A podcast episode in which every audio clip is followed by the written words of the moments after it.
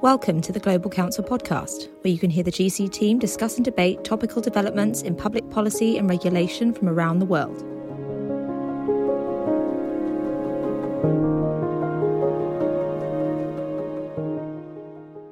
Hello, and welcome to the Top in Tech podcast from Global Counsel. My name is Conan D'Arcy, and I am your regular host, and I am also the senior practice lead at GC for tech, media, and telecoms. As regular listeners uh, will know, the focus of this podcast is the techlash. Why are tech companies so unpopular with politicians, policymakers, and regulators? Why? What is driving this, and where will it go next? Each month, I am joined by uh, colleagues from the various Global Counsel offices to choose a couple of issues that we want to explore in depth. This month, we're going to focus on a couple of issues. It is a calendar year of the Biden administration, and it is a year of Brexit Britain after the transitional period ended. What have both governments done in the time given to them, and what is their end of year scorecard as we approach the coming year? So I'm delighted to be joined by esteemed colleagues. Uh, first, I'd like to introduce Miranda Lutz, who is a legislative and policy expert Dialing in from our Washington, D.C. office, Miranda leads specifically on our analysis of tech and competition policy driven out of Washington, D.C. I'm also joined by regular Top in Tech podcaster Megan Stagman. Megan leads much of GC's analysis on UK digital and technology policy. So, welcome to you both. Um, look forward to the discussion today. So, Miranda, let's have let's start with the US. The first section, let's go into the Biden administration. I'd like to sort of start with the framing. We're at the end of the first calendar year. Although tech policy maybe wasn't the core policy offer, that Biden and his team were pushing through the campaign, I think it's fair to say he was a tough on big tech candidate. And I think that also is a fair description of others who are prominent within his administration. He promised to ca- crack down on anti competitive practices, as well as having major concerns around disinformation. So, with this in mind, do you think the Biden administration has lived up to the campaign promise? Where do you where would you say they focus most, and where would you say they have been successful? What is their, to put it frankly, end of year scorecard? Thanks, Conan, and great to be here. I think that this has truly been a, a, banner year, if not for tech policymaking in the US, at least for incidents that have really drawn in policymakers' attention to the tech industry. If you think of the SolarWinds attack at the beginning of this year, the Facebook files, major calls to, to break up big tech, we're really seeing unprecedented scrutiny on the industry. And so, in that sense, Biden has certainly lived up to his campaign promise to make this a major focus of his administration. But really, I see the two prongs or two themes of the Biden administration's approach to tech. One is centered around technology as a national security priority, and the second is around reducing the power and influence of big tech. So, on this fil- first pillar, it's quite obvious the intent of this focus is to maintain the US competitive edge vis a vis China across a host of emerging technologies, particularly semiconductors, AI, quantum computing, robotics. And the US is really just waking up to the fact that the they are at risk of falling behind China's advancements in this space. And so Biden has been very focused on protecting the US industry, making sure that there is um, some pretty steep guardrails put up between US emerging tech and China's tech, particularly around uh, facial recognition technology, using export controls to limit. Uh, the ability for US companies to interact with uh, Chinese semiconductor firms or other uh, major telecoms companies. And that's been relatively successful. On the second pillar, in terms of antitrust, I think the key guideposts is to look at who Biden has been able to appoint to the main regulatory agencies in the US. So, top of the list is Chairwoman Lina Khan of the Federal Trade Commission, And she is really a, a relatively revolutionary person in this position. She's only 32 years old, and she made her name um, calling uh, for a complete ide- ideological shift in how the US views antitrust policy away from a focus on consumer harm and towards a focus on corporate competition. And then you have Jonathan Kanter at the DOJ, who is all, also a very progressive person that has been a very prolific critic of uh, U.S. antitrust, lack of U.S. antitrust enforcement. So I think overall, for folks that are hoping for um, the U.S. to get in the game, so to speak, for tech policy, they'd probably give Biden a, a B or, or B plus. Thanks, Miranda. I mean, I think it's interesting from a European perspective to see the shift in the Biden administration. I think possibly uh, those in Washington maybe don't appreciate the extent to which observers in Europe are excited by the idea that the US might be moving slightly closer uh, to the approach of Brussels, um, which has been the case over the past decade. Whether that is uh, somewhat exaggerated in their minds uh, is, is, is to be discussed. Um, but one area where um, where certainly Brussels and same in London um, has been looking quite closely is that impact of China in the tech sector. Um, and I n- noticed the the phrase you used around maintaining a competitive edge has echoes of uh, what the European Commission says about open strategic autonomy. Um, can you just dwell for a moment because we, we, we grew quite familiar on the other side of the pond around how the Trump administration approached China. It was very high profile, it was very targeted at certain companies. Um, has there been much differentiation with how the Biden administration has approached this compared to their predecessors? So, I actually think that there hasn't been much of a change in the way that the US has approached uh, t- tech and China issues, except for in the um, rhetoric space. I think Biden has tried to pursue a more diplomatic um, and open to cooperation approach with President Xi. But in terms of actual policy actions, he has there's very little daylight between him and what President Trump was trying to do. If we think back to some of the earlier actions that Biden did, one thing in particular stands out is he revoked Trump's executive order that would have effectively banned transactions with TikTok and WeChat. Now, while he did revoke that order, he replaced it with something that could arguably be more far reaching, which is asking the Commerce Department to define what are unacceptable risks for apps that are connected to, to foreign adversaries. And foreign adversaries here is a clear code for China. And so that could actually have a broader impact than just a simple one off focus on these high profile companies like TikTok, TikTok and, and WeChat. And similar to Trump, Biden has been particularly focused on the hardware aspect of US uh, tech policy. So, continuing to use the entity list to enforce export controls. Just today, there was an announcement that DJI, a very large drone maker, will be added to the US entity list. And so that's a clear indication that the Biden administration is hoping to push this to its fullest extent. And then there's also been an emphasis on semiconductor supply chains. Again, a through line from the Trump administration to the Biden administration.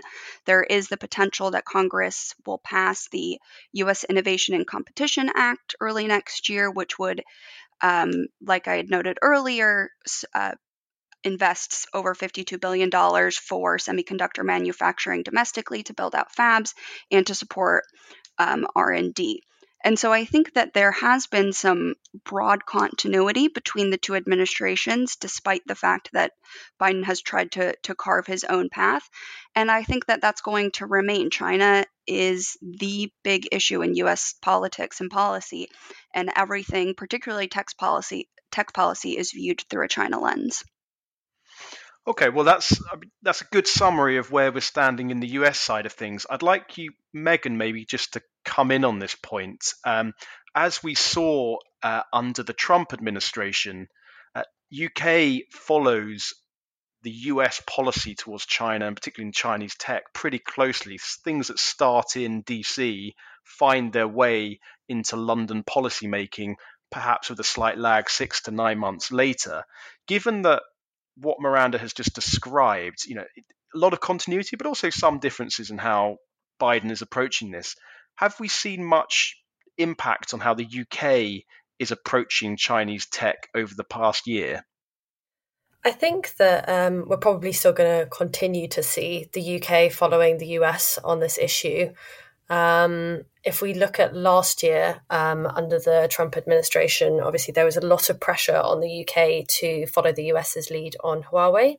Um, and in a somewhat remarkable U turn, uh, the UK government did indeed uh, bow to the pressure uh, from the states and restrict the company from its 5G network. So I think that was a case in point of the amount of impact that the US has on the UK's China policy.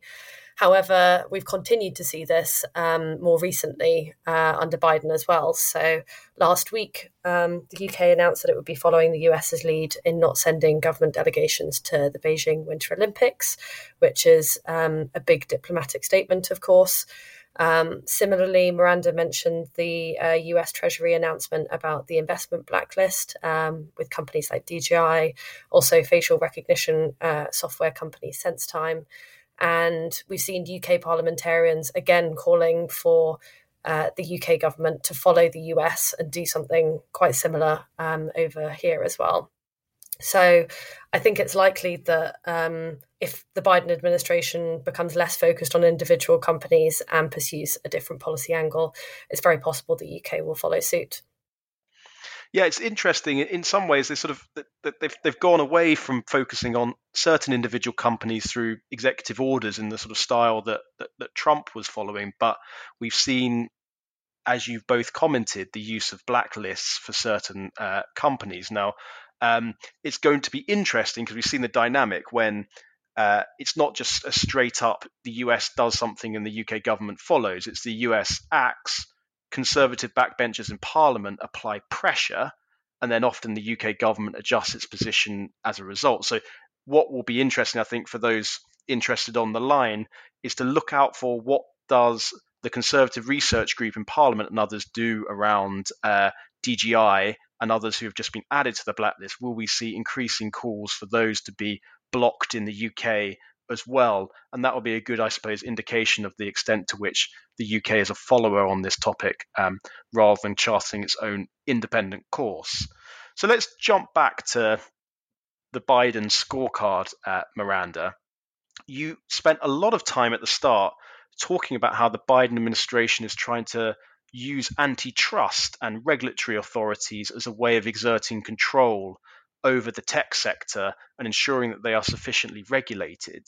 Um, however, uh, we've seen prominent members of the administration be quite vocal in criticizing what's happening in Europe on this agenda, which, given what the Biden administration have said, you would have thought they'd be quite closely aligned. Specifically, there were comments attacking the Digital Markets Unit uh, in the past week or so, uh, Digital Markets Act, apologies. Um, can you just give a bit of context um, what's going on here?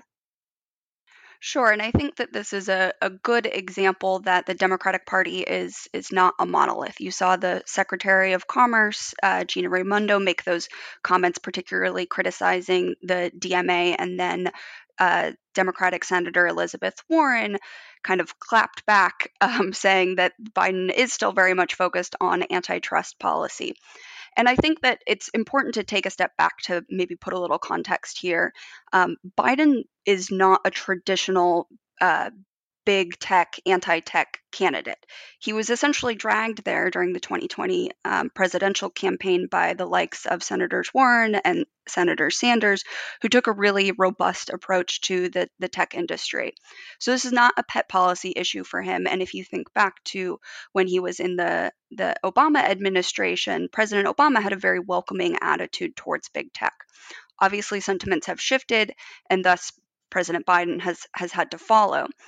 But I think that there is a still a common understanding in the US that we are not going to follow, or at least we are not going to immediately follow the path that the EU has taken. You had mentioned that the EU might have exaggerated hopes of the US uh, drawing nearer to its uh, regulatory framework, and I think that's right on the nose. The US is still very um, opposed to the ex ante approach. It's far more comfortable with an ex post approach. And it's not just leaders at the Commerce Department that have criticized this. Um, we've heard from our contacts at the State Department that the US is pretty deeply opposed to how the DMA defines gatekeepers, particularly because it only targets US companies.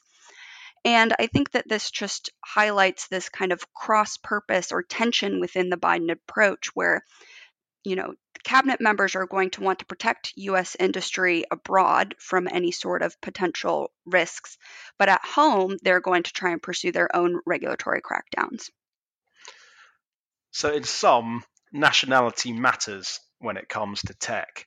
I was also struck as you were talking there, Miranda, about this transition from the Obama era uh, for very pro big tech to um, a much harder position now on, under Biden with sort of Trump in between it, we've had, seen a similar course in the UK where the Cameron administration was uh, very, uh, very well known for being close to big tech and encouraging of some of the larger players. We've seen a much harder position uh, in the UK develop over recent years, and you, you just wonder if the the political constituency for big tech is is narrowing ever ever by the day.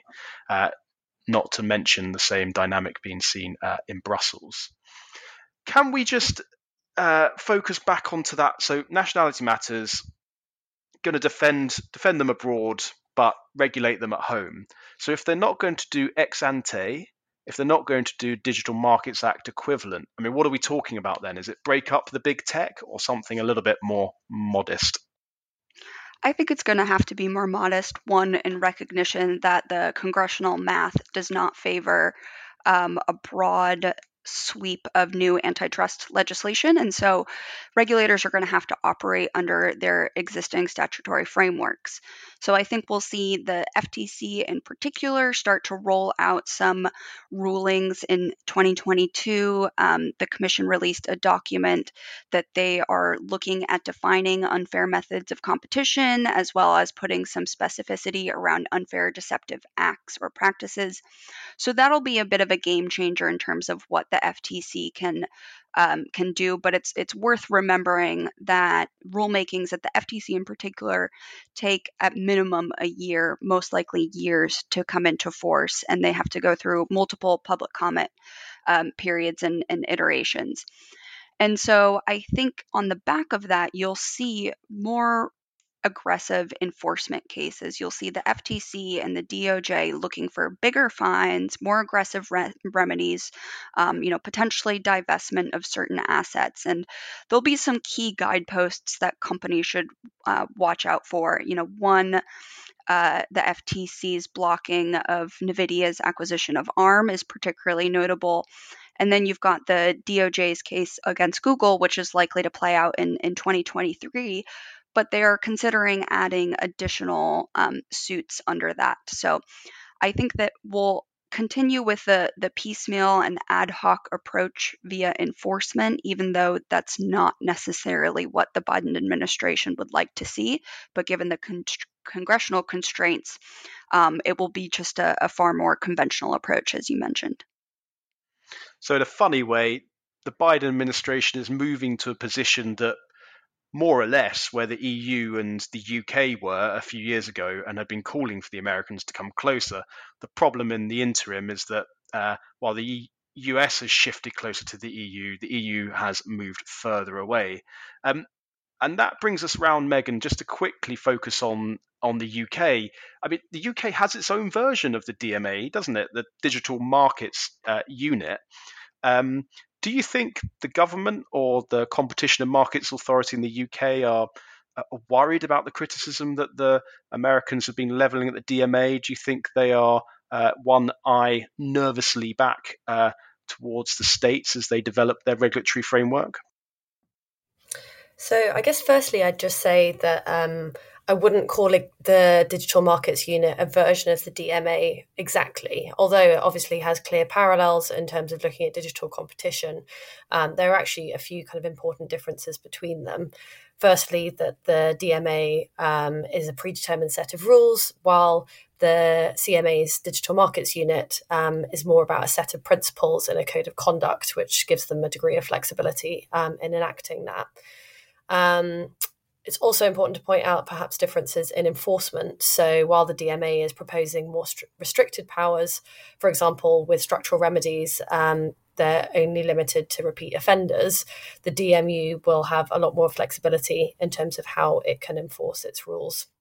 For example, um, imposing pro competitive interventions um, and also reviewing acquisitions by so called strategic market status or SMS firms.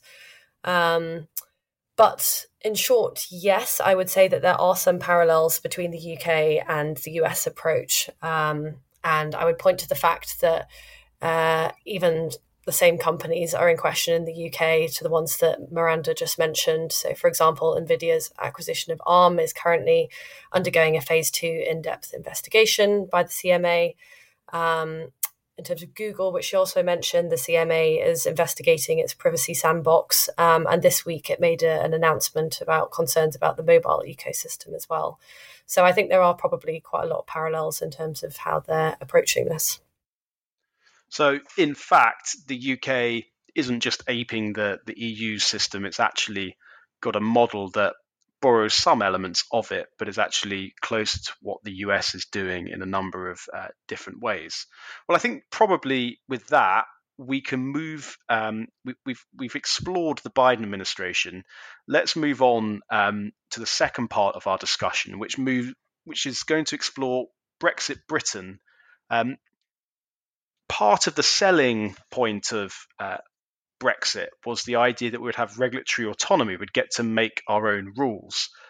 Obviously, tech was not a big issue in that for the voters, um, but it was quite a big issue for some of the architects of Brexit. So if you look back at previous comments of Michael Gove or Dominic Cummings, regulations like the General Data Protection Regulation were very firmly in their sights and they were essentially the archetypal examples of what they saw as onerous regulation that would inhibit the growth of the British economy. So, in that sense, tech was pretty prominent to the worldview uh, of Brexit and the global Britain agenda we see before ourselves. So, there should be, in the terms that the government would use, a Brexit dividend uh, that we should have capitalized on in the past year and into next um, on the tech side of policy. So let's start with the same question that I posed uh, to Miranda, Megan. Given that context, do we think over the past year the British government has been successful in its uh, approach in tech? Will it will it pat itself on the back and give itself an A star, or have there been more choppy waters uh, along the way? And what exactly have they focused on in fulfilling the tech Brexit dividend? Well, I think we can certainly say that they were ambitious in the tech sector, as you point out. Um, this was perhaps articulated most clearly in uh, the Department for Digital DCMS's 10 tech priorities that was published earlier this year. Um, and I can talk about a couple of those as examples. So, firstly, they pointed to increasing online safety. Um, and this has largely been through the vehicle of the Online Safety Bill, um, which has been very high profile recently. And I think the UK government would probably give itself a pat on the back for that. It has been significantly delayed. I mean, this was first looked at in white paper form uh, quite a few years ago now. Um, but even so, I think the government feels that it is leading the charge on online safety. It's taken um, a bolder approach than uh, others have. So I think generally that's a positive. Um, However, on other issues, I think there's been less clear action. Uh, for example, on AI, uh, there's been quite a lot of positioning and rhetoric. Uh, we saw the AI strategy come out this year, but the real uh, policy decisions have been punted to later, um, and we're yet to see quite so much uh, action. So, for example, we're getting an AI white paper at the beginning of next year, um, which will be where the government sets out its decision on whether it's going to have a legislative framework across different sectors or whether it's going to carry on with its current approach of dealing with it um, in verticals. So, less action there. Data was another big uh, priority for the government. Um, and there, certainly, we've seen uh, the wheels beginning to turn. We had a consultation this summer um, which was looking at how the GDPR could possibly be reformed and how the UK could better use data um, to reduce some of the burdens on businesses. Um, obviously, they're looking at that through the lens of needing to be careful to not jeopardize the EU data adequacy agreement. So there are some political sensitivities around that, but even so, the UK seems um, adamant to make that one of the Brexit dividends that you mentioned. Um, and then the final thing I'll flag is digital trade, because um, I think this is a big part of the so called global Britain um, uh, idea and philosophy. Um, and for example, last week we saw the government's Board of Trade publish a report about the opportunities that it foresaw in digital trade. Um, we've seen digital trade agreements uh, being negotiated. Uh, we saw one between the G7 countries um, to tackle digital protectionism, for example. So, again, there's been some action there, but probably we'll see even more in 2022. Um, and to take all of that in sum, I would say it's been quite a big year for tech policy in the UK. I just want to linger on one point there, Megan. You mentioned the data reforms and you mentioned that there would be a reduction in administrative compliance obligations for businesses. When we think about this in the round, it starts to sound a little bit more like the approach that is taken in the US rather than the stricter, more formalized approach we've seen in the EU towards data protection terms. Uh, is that just a coincidence, or is it fair to characterize what the UK government is trying to do in those terms?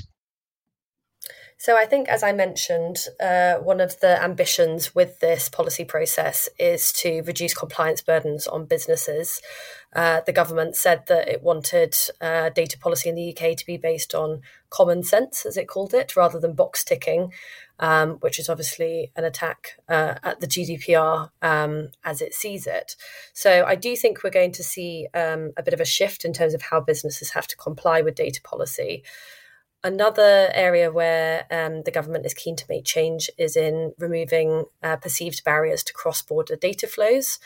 Um, this is, as you might expect, causing some concern in the European Parliament about what that might look like in practice.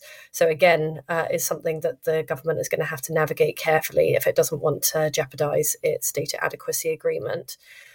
The final thing I would point out is how they are looking at reforming the uh, data protection regulator, the ICO. Firstly, looking to give it more accountability, but also suggesting that they want uh, the regulator to look more at serious threats and kind of high profile individual cases, perhaps, or systemic uh, threats, rather than high volumes of low level uh, breaches of GDPR. So, again, this is going to be a bit about kind of positioning and putting uh, the UK data protection regulator at the forefront of tackling serious issues rather than just enforcing GDPR on a daily basis. So, in some sense, it is a nod towards the approach taken in the US, but it, the, these changes are are significant, but they are not wholesale. So the UK is moving to a somewhere in between position between the EU and the US on this. But maybe we can just bring Miranda in very quickly. It's always slightly staggered me that on global data protection standards are being set out of Brussels. And the US seems to be a bit of a bystander here, regardless of the rights and wrongs of whether you think the EU framework is the right one and if the US should replicate that. The US is essentially abdicating the field, um, and it's the EU and to a lesser extent countries like the UK that are setting those global standards. I mean, is there any push, serious push in Washington for there to be a federal privacy law, or is that just pie in the sky? I don't think that there's a, a serious push, um, largely because the broader techlash, the concerns about content moderation, the tech liability shield, antitrust, it's really muddied the waters for data privacy. And so now it's much harder for legislators to focus just on data privacy because anytime they do, um, we think of it kind of as a as a Christmas tree.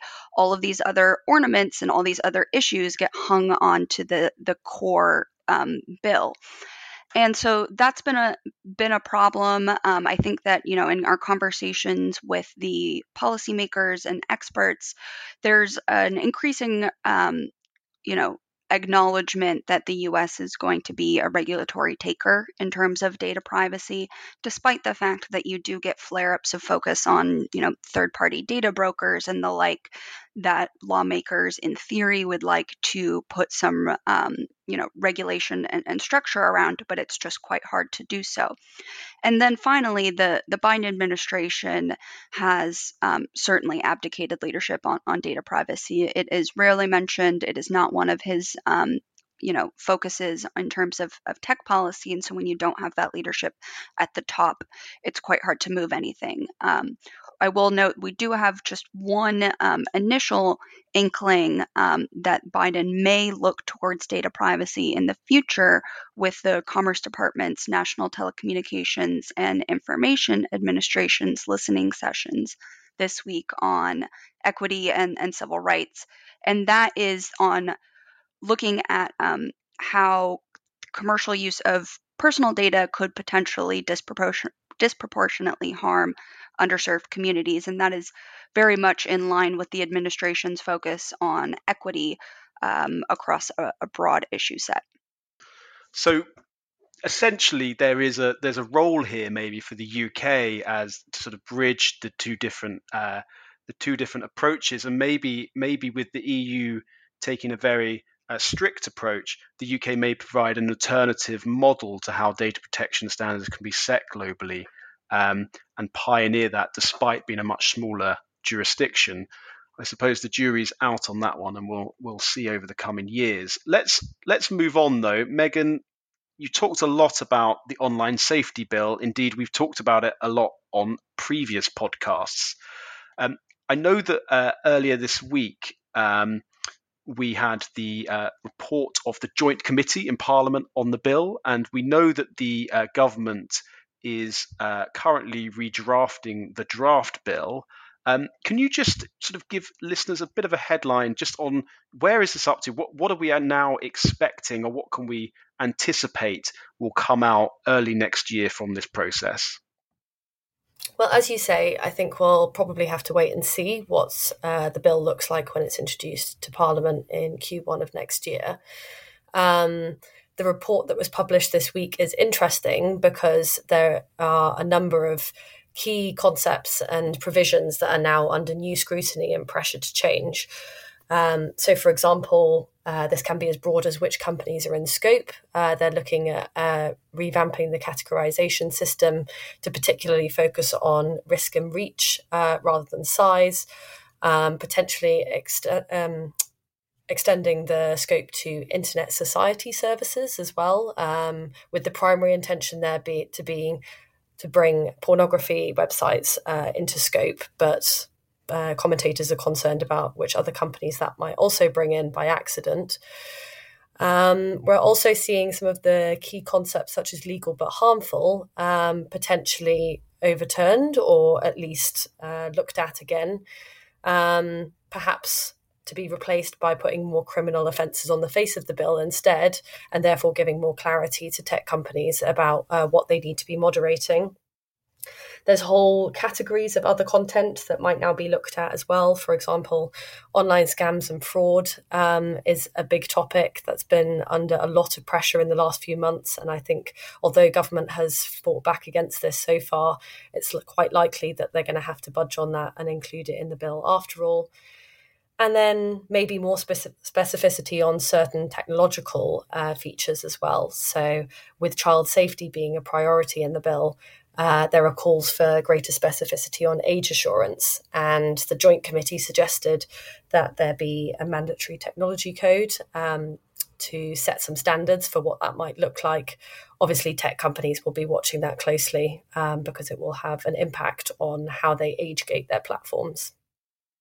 And maybe one final thing I'll add, which is just ongoing scrutiny, which I think is quite an interesting um, precedent to set with legislation. Uh, the digital secretary Nadine Dorries has also uh, suggested that she's in favour of potentially establishing a permanent committee to look at this legislation and think about potential new risks and how those interact with the bill.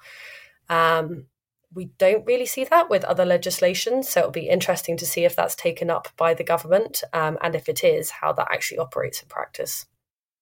So it sounds to me like a bit of a mixed bag for any companies listening on the line.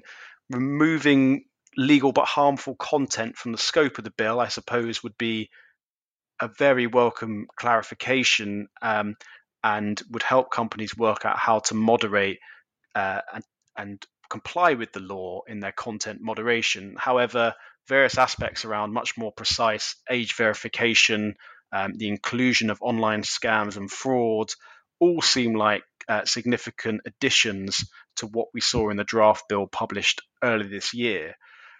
And I suppose when we take it in sum, Megan, regardless of what the end product looks like, this bill is essentially a major increase in the compliance burden that will be faced by companies, and a lot of those will be US tech companies. Um, does this not run counter to the global Britain narrative we were talking about earlier? I would say not really, because Global Britain isn't just about trade.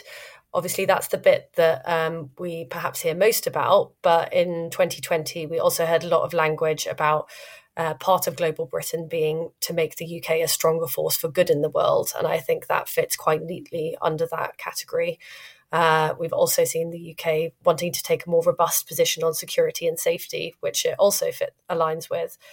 So um, I would say no, it doesn't uh, go against it. It perhaps even aids it. Um, and I think the UK really intends to be a champion for online safety in hopes that others will follow in its lead. So, in the same way that the EU led on GDPR, I think the UK is hoping that um, others will be watching its uh, online safety bill development and perhaps replicating that in its um, in their own respective companies uh, countries. Um, the final thing I would say is just that given the significance of the UK market, I think the UK government is also quite uh, complacent. It isn't overly concerned about losing tech companies altogether, and therefore thinks that it's in quite a strong position to be setting these new regulatory requirements.